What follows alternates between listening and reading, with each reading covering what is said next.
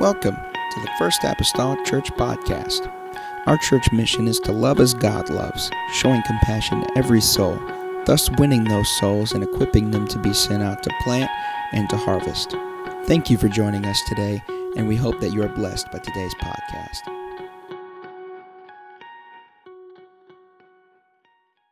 continuing in our uh, series this morning. Uh, just a few announcements as you are turning there. Please remember that this coming Wednesday, uh, typically there would be a group that would be going to National Youth Convention. Of course, uh, COVID has just totally altered the planet uh, this year, and so that is not happening. However, we still know that there are several families or people that are meeting with their families are going to be out of town, and so the church will be open on Wednesday for prayer, just like it would normally be uh, around Thanksgiving time. So the church will be open for prayer on Wednesday. No formal service or Bible study here, uh, but it will be open for prayer. Also, next Sunday, everybody say next Sunday.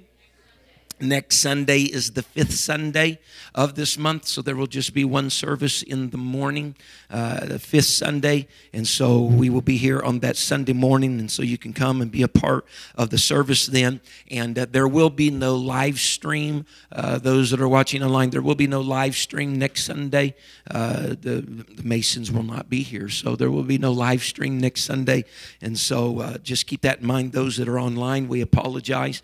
Amen. But you can catch back up through podcasts or other means. Amen. In order, or you could go back to one of the several old ones or such, uh, and and nonetheless. But amen. Just to keep mindful of that. Second Corinthians chapter number six. I want to thank Brother Mason and Brother Mason. Mason and Mason. I told you it was Mason Sunday last Sunday. I want to thank Brother Mason and Brother Mason for uh, filling in in our absence last Sunday. I have not had the chance yet to listen to Alex Mason, but I did listen to his dad in order to know where I was supposed to start today. And whenever I seen that he covered three sentences in the outline, I felt happy to know that it isn't just me very happy to know that it wasn't just me.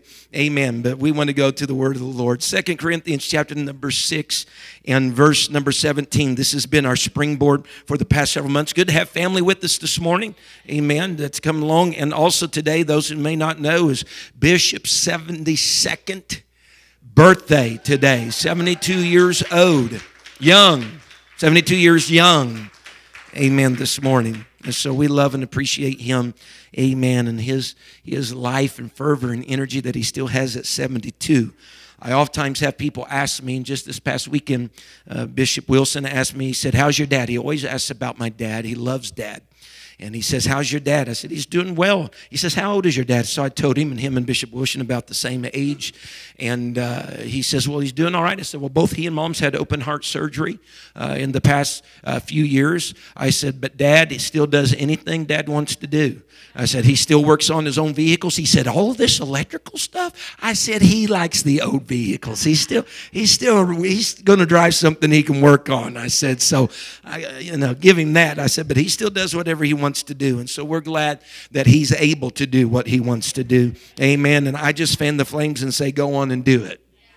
Just go on and do it. Hallelujah. All right. To the word of the Lord. Now you've been standing for 10 minutes. Second Corinthians 6 and verse 17, the Bible says, Wherefore come out from among them and be ye separate, saith the Lord, and touch not the unclean thing, and I will receive you. And so, Brother Mason has got us into the mode of this last week, really speaking about what we separation has two, two it's a two-sided coin. It's what we're separated unto, and it's what we're separated from. And each complement the other.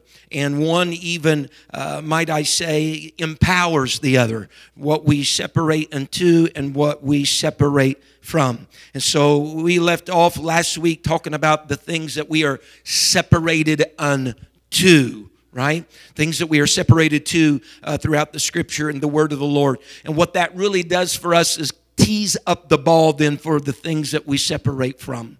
Because our power to pull from is in what we have drawn close then to what we have separated unto. And so we're going to look at a few of those things today. We'll see what type of headway we can make. I thought we'd be done with all this by the end of the year. I'm still hopeful. Amen. So let's just pray today. Father, God, we love you this morning. We're thankful, God, for your people. We're thankful, Lord Jesus, God, for their attentiveness, Lord Jesus, to worship and to the word of the Lord.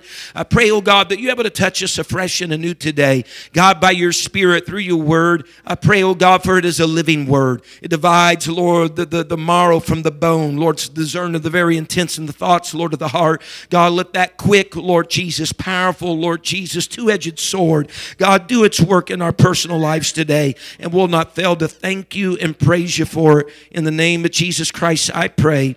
Amen. The church say, Amen. Amen. Folks, I'll tell you how pitiful I am. Last weekend when we was at Mississippi, we went to that first night of service on Friday, and I realized that I didn't even have a Bible with me. Now, I had a, a, one that I'm reading right now, the New International Version, but I didn't have a King James Bible with me that I normally preach out of. And so on Sunday, both times, I had to borrow a Bible from the pastor just to even be able to preach.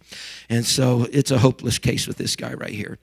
Amen. Separated unto. Uh, we're on number nine, if you were keeping count, as Brother Mason was submitting those things last week. Amen. Which I listened in, did a tremendous job. Number nine, another thing that we are separated unto uh, in our Christian walk and journey is that we are separated unto honesty. We are separated into honesty. Just a couple verses of scripture, and there are a lot of scripture, amen, this morning. Romans 12 and verse 17. And again, we're pulling a phrase out of here. The Bible says, provide things honest in the sight of all men. First Timothy 2 and 2 harmonizes with that same verse and says, uh, and if I might, leading into this phrase, the Bible talks about how we should, with supplication and prayer and thanksgiving, that we should give thanks for all men, kings, rulers, and things of that nature. And it follows up then and says, that we may lead quiet and peaceable life in all godliness and honesty. So we separate ourselves into honesty. And the reason why this would be, uh, I think, practically important is this it makes sense that we would be kept unto honesty whenever we have been receivers of a spirit of truth right? Because the Holy Ghost is described in the scripture as a spirit of truth. It, it would be a uh, hypocrisy, it would be uh, a betrayal to have the spirit of truth and yet be dishonest. And so we are separated unto honesty. But another H word that we are separated unto is that we are separated unto humility. We are separated unto humility. As a matter of fact, whenever we look at uh, the archangels in Scripture, you have Gabriel and you have Michael, and of course, Lucifer was at one time an archangel. When we look at that, we understand that the downfall of Lucifer uh, in the very beginning was his lack of humility. It's in Isaiah that we read of the five I wills of Scripture, how Lucifer said, I will be like the Most High. I will ascend into the heavens. I, the five I wills of what he said he would do, trying to make himself equal to God and due really to his lack of humility. Uh, he was cast out of heaven uh, to be the prince and the power of the air. And so we want to be separated unto humility and not follow the same pattern uh, of Lucifer. The Bible says in Colossians 3 and verse number 12, it says, Put on, therefore, as the elect of God. A little further down, it says, Humbleness of mind. Put on, therefore, as the elect of God humbleness of mind. And so this this tells me that since this is a command or since this is a statement that put on this that this is something that is at the discretion of my will. This is something at the discretion of my choice. I have the ability to make a conscious choice or willfully put on, or if you even will, take off uh, the humbleness of mind, humility. James 4 and 10 says, Humble yourselves in the sight of the Lord, and he shall lift you up right? There's other places in the scripture the Bible talks about us taking the low seat and that we will be bidded up higher. It is the walk of humility. Jesus, even in teaching his disciples, he said, If you want to be the greatest among you guys, he said, then be the servant of all.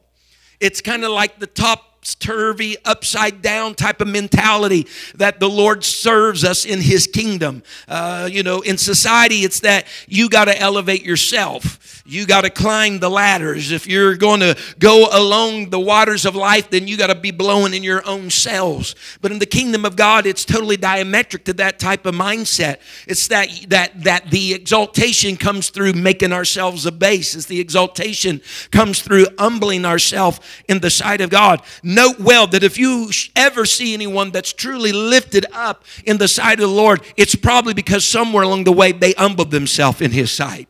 Amen. And so we separate ourselves into humility because in reality, in the shadow of the cross, in the shadow of who the Lord is, folks, I, I, don't I don't have any platform that I need to stand on in God's sight. What is man, David said, that thou art mindful of him, and the Son of Man that thou wouldst visit him? He's saying, Man, this little, this little peon, this little glorified mud ball, if you will, what, what is he in comparison to God? And so I you know, I'm not straightening up my tie and pulling my buckle a little bit tighter because, you know, I'm all that and, and a side of fries. No, uh, we walk humbly before the Lord. And there's a humility that comes whenever you realize that you couldn't make it in this Christian journey without Him and that that door of entrance would never even be made open or available to you had it not been for him humbling himself upon the cross right because whenever and whenever we read in the book of Acts that Philip came along and he joined the eunuch that was in the chariot, and he began at the scripture where the eunuch was reading, and he was reading in Isaiah, talking about in his humiliation in the Lord's humiliation, that there were some things that were taken away and there was glory that really shone from the humiliation of the Lord. He was talking about when Isaiah was writing about the death and the burial and the crucifix and the suffering of the Lord Jesus Christ. And that is just horrific. And so the Lord humbled himself in order to even to make us what we are. So I, am just going to cloak myself with the humility, amen, of the Lord Jesus Christ because we are nothing. Everybody say nothing.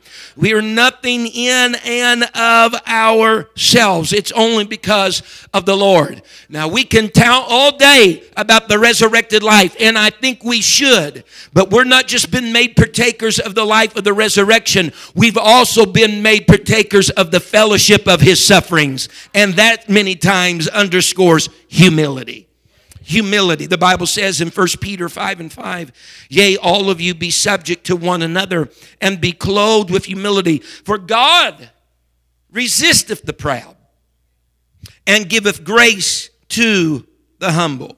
He resisteth the proud and giveth grace to the humble. Now, think with me here for a moment. It would be difficult, might I even say impossible, to be separated unto God when our lack of humility would cause a resistance of God toward me. Right? And so we're talking about an impossibility here to be separated unto the Lord and to be prideful or not humble because our our pride or our lack of humility cause a resistance between us and our God. And so, in order to have that, that close encounter, that nearness, that separated unto the Lord, then we must walk a path of humility unto the Lord. Number 11, something we're to be separated into. Now I understand why Brother Mason had such a hard time uh, getting anywhere. Amen. Last week. I forgive him. I'm sorry. I shouldn't have said anything before I started. Number 11, we must be separated unto temperance. Other words for temperance would be moderation, be separated to self restraint. In for 2 Peter 1, verses 5 and 6, the Bible talks about that we have we have this faith. The scripture says every man has been given a measure of faith. All right, we have this faith. The Bible talks about great faith. The talk the Bible talks about little faith, right? Talks about people uh, you know, receiving a measure of faith just as a side note, something's always interested me is that whenever Peter walked on the waters and then the boisterous winds came and he was uh, taken by the boisterous winds as far as his attention and he began to sink in the water and he cried out, Lord, save me, and the Lord did. Notice what the Lord said. He said, O ye of little faith, wherefore didst thou doubt? But what's amazing to me in that story is this is that little faith could even walk on water.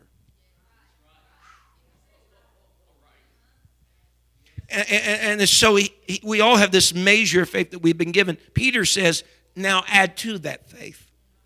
And one of the things that he admonishes us to add to that faith is temperance or moderation or self restraint.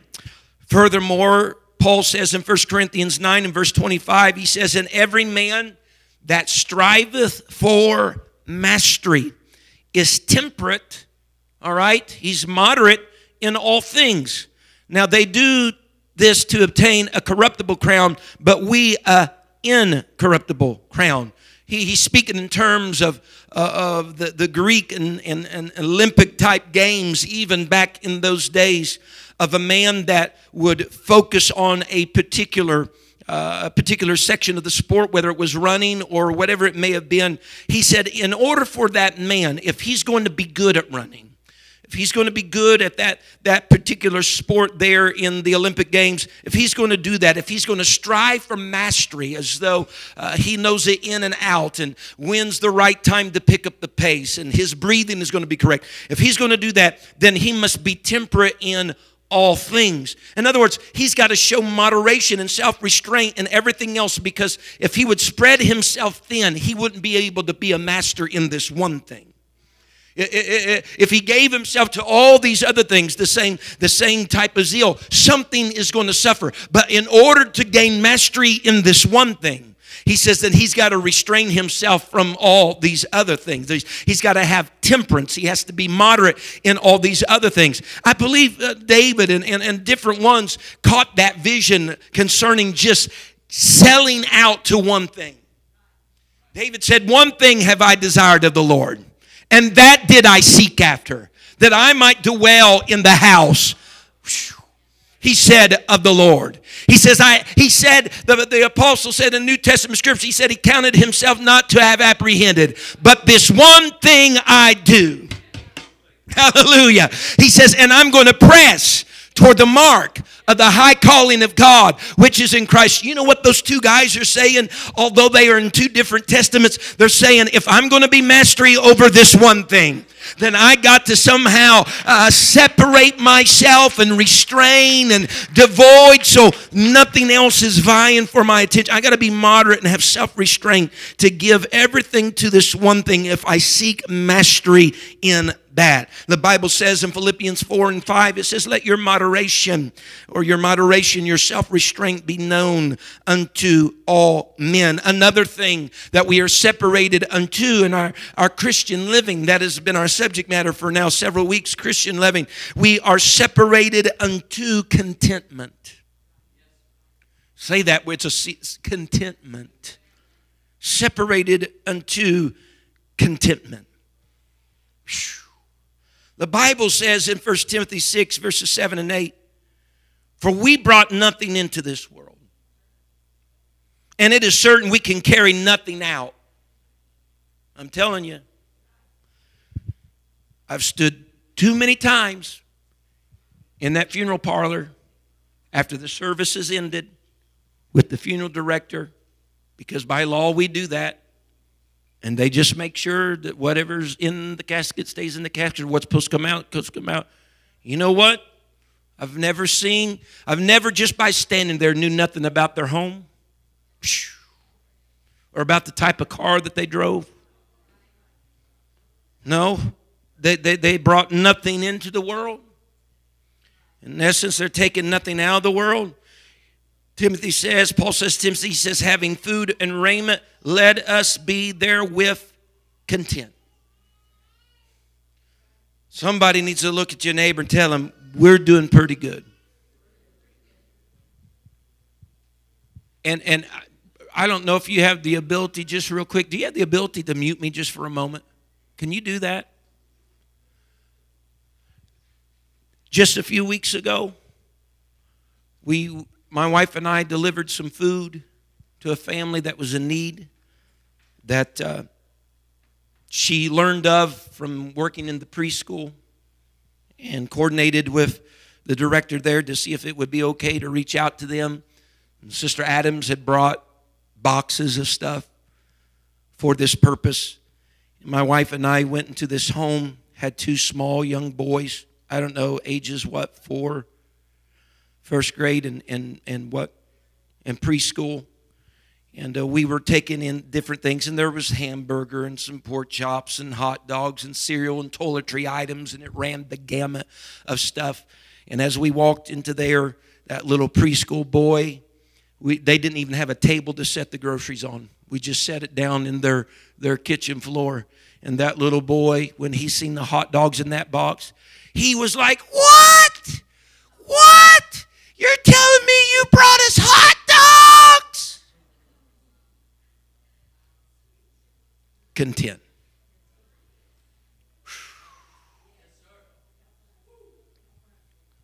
Oh,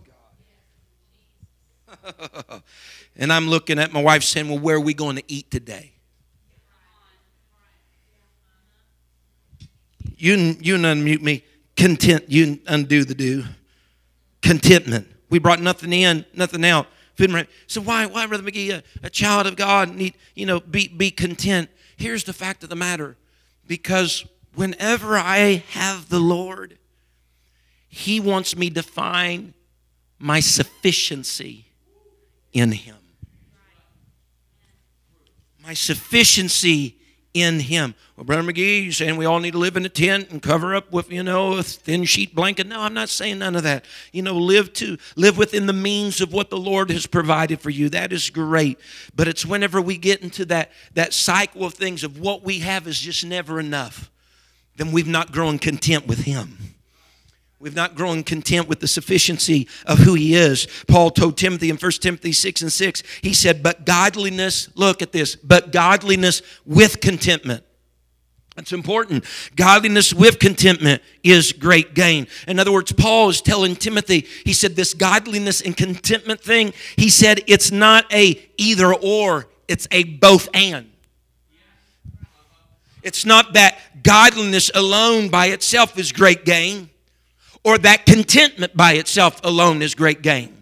But it's the pairing and the marriage and the union of both godliness and contentment that brings great gain. It's both and having both of those things in your life. Philippians 4 and 11, the apostle said, and this is just a phrase out of the verse because if I read all of these verses in length, we, we, that's all we get done. For I have learned in whatsoever state I am and that's not talking about Illinois, Indiana, or California, although that could apply sometimes. I'm telling you here of late. Whatever state I am, therewith to be content. And so he understood that there are times that the scenarios and circumstances of life will be edging you to a place of making you as though you should feel uncontent. He says, But you got to understand, I learned that in whatever state that I am, if I'm hungry or if I'm full, if the money is there or not, if things are skyrocketing high or if I'm walking through a valley, therewith to be, therewith to be content. And I would dare to say today, it's not so much that, you know what, I just love this valley. I'm content with this valley. Look at the flowers here. No, no, no, no. I believe that the apostle grabbed the idea that his contentment wasn't then not necessarily based upon a state or a place or a condition of life. Again, he had learned his contentment was based upon whom he served. And so if he had God in the valley, he could be content. If he had God on the mountain, he could be content. If he had God whenever he had nothing else, he could be content. I've learned. I've learned that I can be content as long as I have the Lord. Amen. Hebrews 13, 5, just another one, just for good measure. Be content with such things as you have. And he follows that up with this, if you continue reading. For, he's, for he has said, speaking of the Lord, I will never leave thee nor forsake thee. The Lord is my helper. Another thing that we must separate it into, number 13. Everybody take a deep breath now. We must be separated unto patience. Uh. They said, What patience is a virtue? Hmm. Sometimes you have it, sometimes you don't.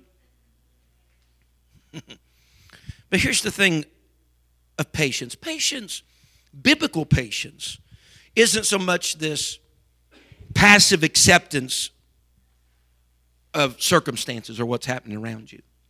Biblical patience is the courageous perseverance in the face of difficulty, in the face of suffering.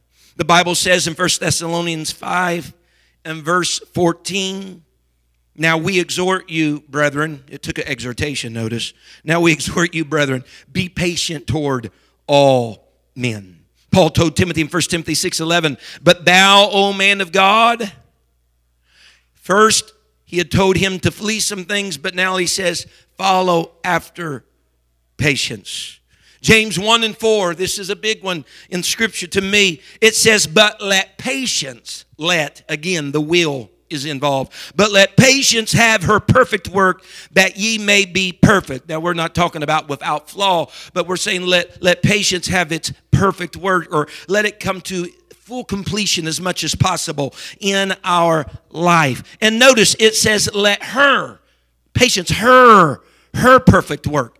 Patience is described in scripture here as the female gender here in the scripture. It's personified as being the female gender due to the fact then that she has the capability of reproducing.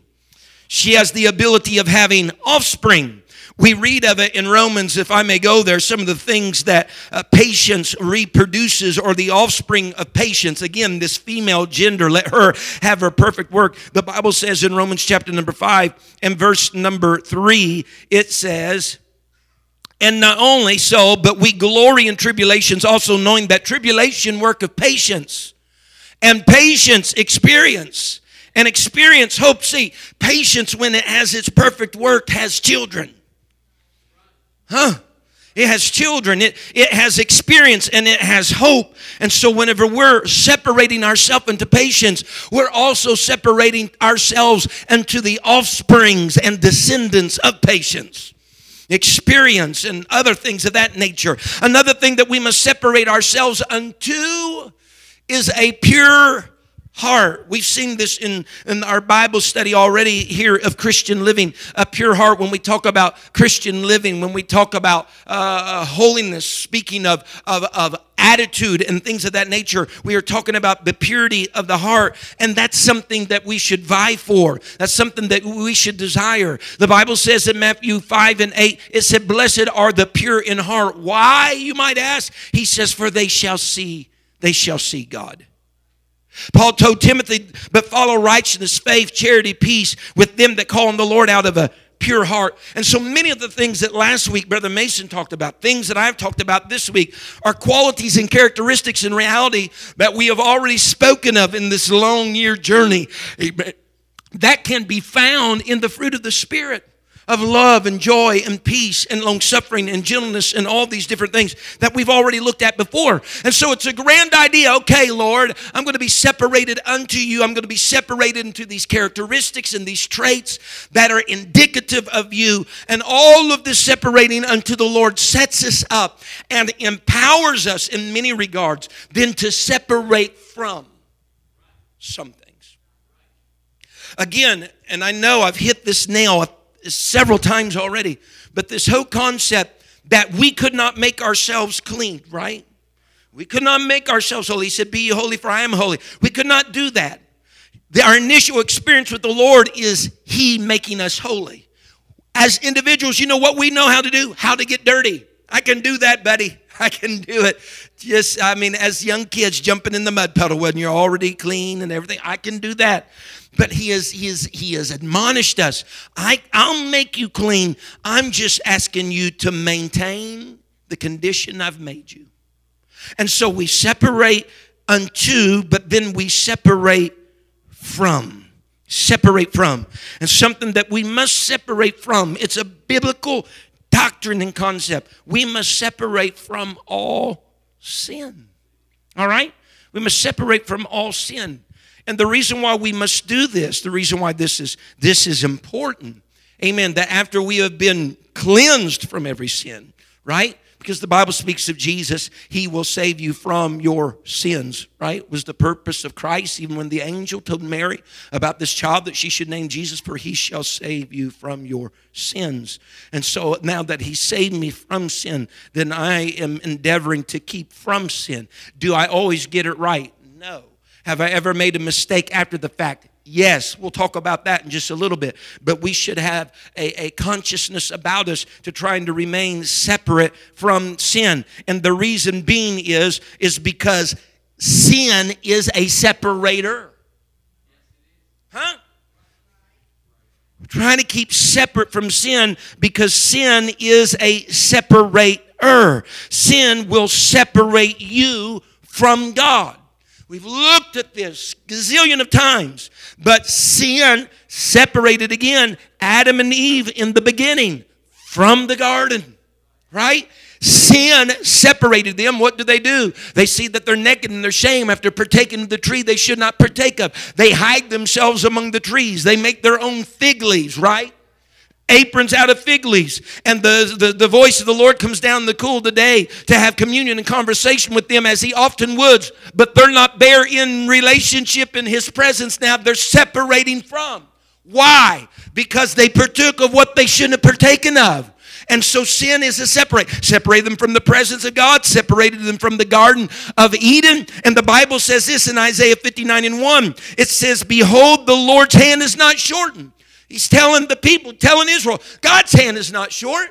Perhaps some of them felt like God's hand was short, but he's just re, re initiating and, and reiterating. The Lord's hand is not short that it cannot save. He reiterates, neither is his ear heavy that it cannot hear. Because sometimes uh, on this side of the fence, we're like, I just don't know if God's hearing me. I just don't know. I don't know if God knows where I'm at. And then he gives us the reason why they may have been feeling the Lord's hand was short or that his ear wasn't hearing. He says in verse 2, he says, But your iniquities have separated between you and your God, and your sins have hid his face from you that he will not hear.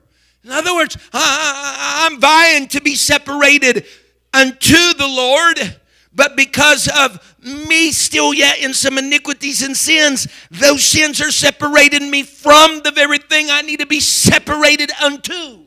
It's keeping me from the things that I, I need, that I need to be involved with. The Bible says, the Apostle Paul in Romans 6 and verses 1 and 2, he says, Shall we continue in sin that may that grace may abound? Right? Because the scripture said, where, where sin doth abound, grace much more abound. And there were some that was calculating in their minds then, well, if we want a more abundance of grace, then we go to greater depths of sin because wherever it is, then this is going to be more. Hey, man, the apostle is telling them you're thinking the wrong type of dynamic here. He says, You're not, it's not that you continue in sin so that grace may abound. He said, Look what he said. God forbid. He answered his own question. He said, How shall we that are dead to sin live any longer there? In. He continues in verse number 12 of Romans 6 12. He said, let, let not sin therefore reign in your mortal body. He says, Don't let it reign. What's he saying? He said, Don't let sin govern you. Don't let sin rule you. Don't let sin, here's one of the meanings of the Greek word reign. Don't let sin have the highest influence. Don't let sin have the highest influence. I'm not saying it doesn't breathe and have a whispering voice at times in our life, but he said, don't let it have the loudest voice. Don't, don't let it reign over your mortal body that you should obey the lusts thereof. Why? Why are you telling me that, Lord? Because if you allow that to have the loudest voice and you give ear to it and you follow after it, he says you won't be able to hear my voice. You won't be able to feel my touch. I'm there. I've not went, but sin has separated between me and thee. And so we want to separate to the best of our ability with the consciousness that we have, right? Because we have certain things in God's word that blatantly says this is sin. Or the scripture wouldn't relate to us, he that knoweth to do good and doeth it not, to him it is. Right? Sin. He that doeth it willfully, he said, there remaineth no more sacrifice for the sin. Which doesn't mean God's blood and his power of forgiveness can't reach you. It just means this whenever Christ went to Calvary, It was one sacrifice once and for all. There's not going to be another sacrifice because his sacrifice was enough. So, uh, you know, so if we do it willfully, there remaineth no more sacrifice. There's not going to be a new sacrifice. His sacrifice was enough.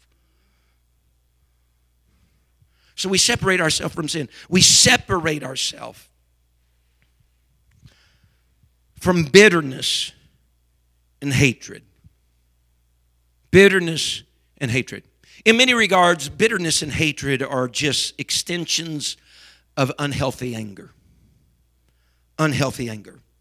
The Bible says in Ephesians 4 and verse 31 let all bitterness and wrath and anger and clamor and evil speaking be put away from you with all malice. Let it be put away. Interestingly enough, the words put away actually describe let them rise upwards and be lifted up. Whenever I think of that, I'm like, God, here's my bitterness. Here's my malice. Here's my anger. Amen. And Paul brought something very important to our attention in his writings, and that is this Paul described to us that bitterness is a product of unforgiveness. It's a product of unforgiveness. And so we want to separate from bitterness because if, if, if bitterness is a product of unforgiveness and I am holding unforgiveness in my heart again, I'm driving a wedge between me and the thing I want to be close to. Because the scripture even tells us about our ability to be able to forgive others kind of sets up the platform for God's means and ways of forgiveness then in our own lives. Right? Amen. And so we, we, we want to be mindful concerning bitterness and hatred. We want to give those things to God. You're saying, yes, yes, Christians can be bitter. And Christians can be hateful.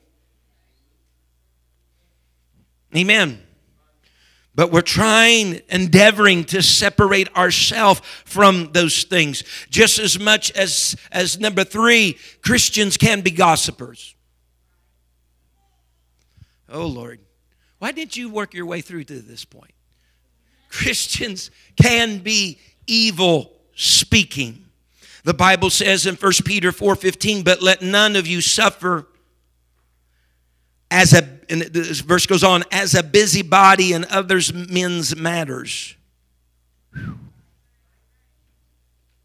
He says in james 1.26 if any man among you seem to be religious and bridleth not his tongue but deceiveth his own heart this man's religion is in vain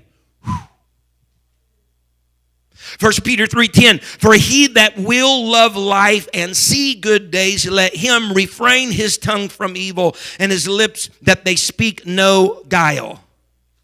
1 Corinthians 15 33, be not deceived, evil communications corrupt good manners or it corrupts moral behavior. Man, that's a lot right there. What's the deal, Brother McGee? I tell you what the deal is. These types of activity of being gossiping and evil speaking, we know even in the New Testament scripture in the churches like Corinth and Colossae and all these things, Paul in particular to the church at Corinth, he understood it's these type of things that causes divisions. He said among you. He told the church, he said these are the type of things that cause divisions among you. And you're the church. What is the church according to Corinthians as well? The church is the body of Christ. Huh? The church is the body of Christ. He says so if you're going to if you're going to intermingle in practices that's going to bring division to the body of who he is, he says you need to separate from that. He says, because his body needs to be unified. His body needs to be whole. His body needs to be congealed together. And so, if gossip is going to be an affront to that, if gossip is going to undercut or evil speaking is going to undercut all that, he says, then you need to refrain from that. Amen. You, you will see love of life and you'll see good days if you just keep your mouth shut. Right? Keep your mouth shut. And so we need to separate from offenses. Mm-hmm. We need to separate from offenses. What are we talking about? We need to separate from things that cause other people to stumble. Amen. The Bible tells us in 1 Corinthians 10 32, give none offense neither to the Jews nor to the Gentiles nor to the church of God. He's painting with a wide brush there about all these different sections of people Jews, Gentiles, the church of God. He said, give offense to none. He says in Romans 14 13, let no man put a stumbling block or an occasion to fall in his brother's way. Now, folks, I'm not so ignorant to believe that all these things that are admonished in Scripture that we've not failed in at some place along the journey and that we won't fail in in the future. But this is a thing that from time to time, the Bible even talks about how we need to evaluate and bring some evaluation where we stand in the faith. And so every once in a while, we just got to stand still and speak to ourselves Do I got any bitterness in my life? Do I got any anger that's unresolved? Do I got any hatred that's flaring up? Is my mouth been too loose? Have I been gossiping? Have, have I spoken evil rather than spoken good of a neighbor? Have I caused somebody else to stumble by my means of life? And whenever you see it, the thing is, is not to ignore it, but to embrace it and take it to God in prayer. Take it to God, our advocate, our Father, and He can make all things new. Right? He can. You know, whenever, Mike, whenever they're, you know, you've done it before, you've been out there cutting wood, and sometimes it's hard to get down in there. And what you do is you put a wedge where the crack is. Huh? And you hammer the wedge because it's thin as it starts, but as it gets further back, it's thicker. And the more you hammer the wedge, the more separation. Huh? The more separation it will produce, the deeper it's driven. Folks, we got to take inventory when just the point of the wedge is in the crevice. Because if we don't, the further that it drives, the greater separation that will occur. We got to be mindful of these things because there's not a soul that's sitting among us today that are ever without total fault in any of these areas. Amen. We got to separate from the appearance, the, the appearance of evil. The Bible says in 1 Thessalonians verse chapter 5 verse 21 it says prove all things. I think of David whenever I read that when he was going to prove he said he wasn't going to take Saul's armor because he hadn't proved them. It says prove all things and hold fast that which is good. And it follows it up by saying abstain or refrain from all appearances other words, it could be substituted for that appearances, figures of evil, shapes of evil, forms of evil, views of evil, all right, of bad or bad, bad nature or bad condition. He says, abstain from all of those things. Because sometimes we need extra safeguards in our life. Amen. Sometimes we need extra safeguards in our life. Brother Mason, tell me if it's not so, but those good old Jewish people, and they have those little scrolls that they have and they're placed on their door posts with the hero Israel, the Lord our God is one Lord on them. They have them on their doorposts, but the Bible says also that they're to be on their gate. Now, what is the whole idea of having the same thing on the gate that you had on your doorpost? I say simply this sometimes you just need another level of protection.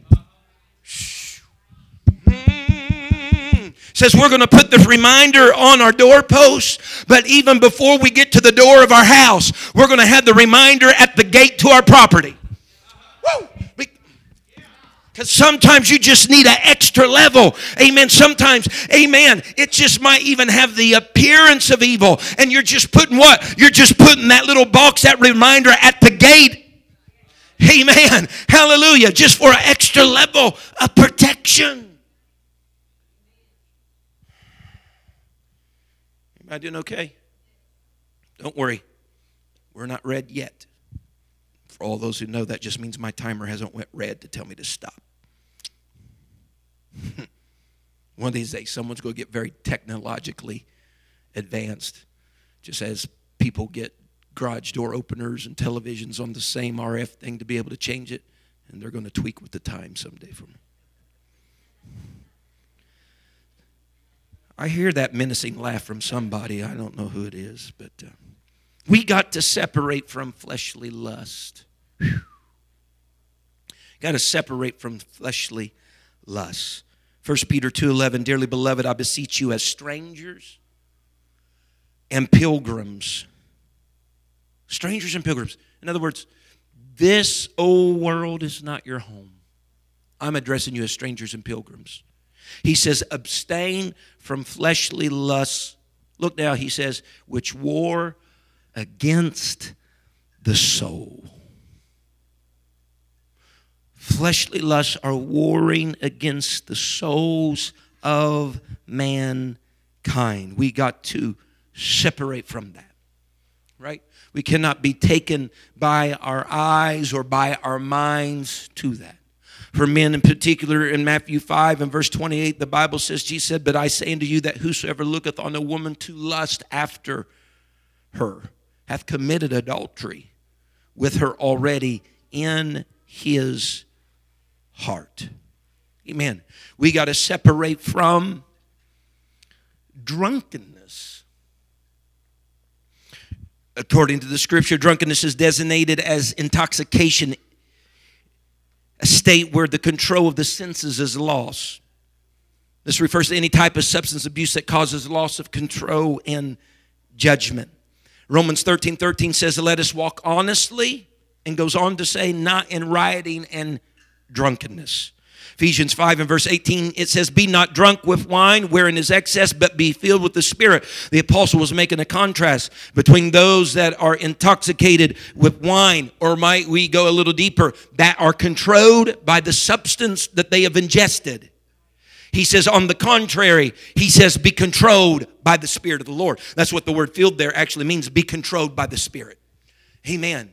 Says, because uh, someone that is slap drunk are controlled by that which they have ingested. Paul says, be controlled by the Spirit. And if you're going to be controlled by the Spirit, it's because you've ingested that into your life. 1 Corinthians 5:11 but now I have written unto you to not to keep company if any man that is called a brother be a further in the sentence drunkard which such a one no such a one know not to eat. Such a one not to eat. That doesn't sound right. Maybe they got it. Yeah no, such a one no, not to eat. Oh you got to love the King James version sometimes. Amen. I'm going to go and ask you to stand this morning because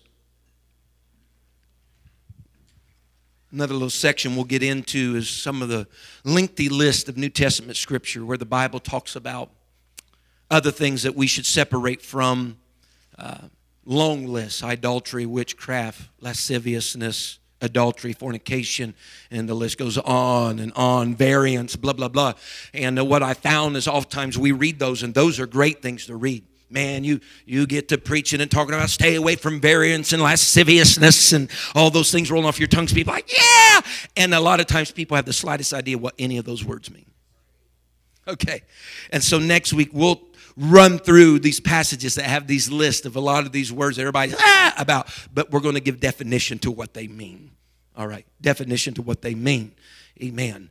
And so this morning we'll we'll continue with that yet again. Christian living, separating unto and separating from. Amen. Today. If we embow our heads all across this place this morning. Thank you for listening.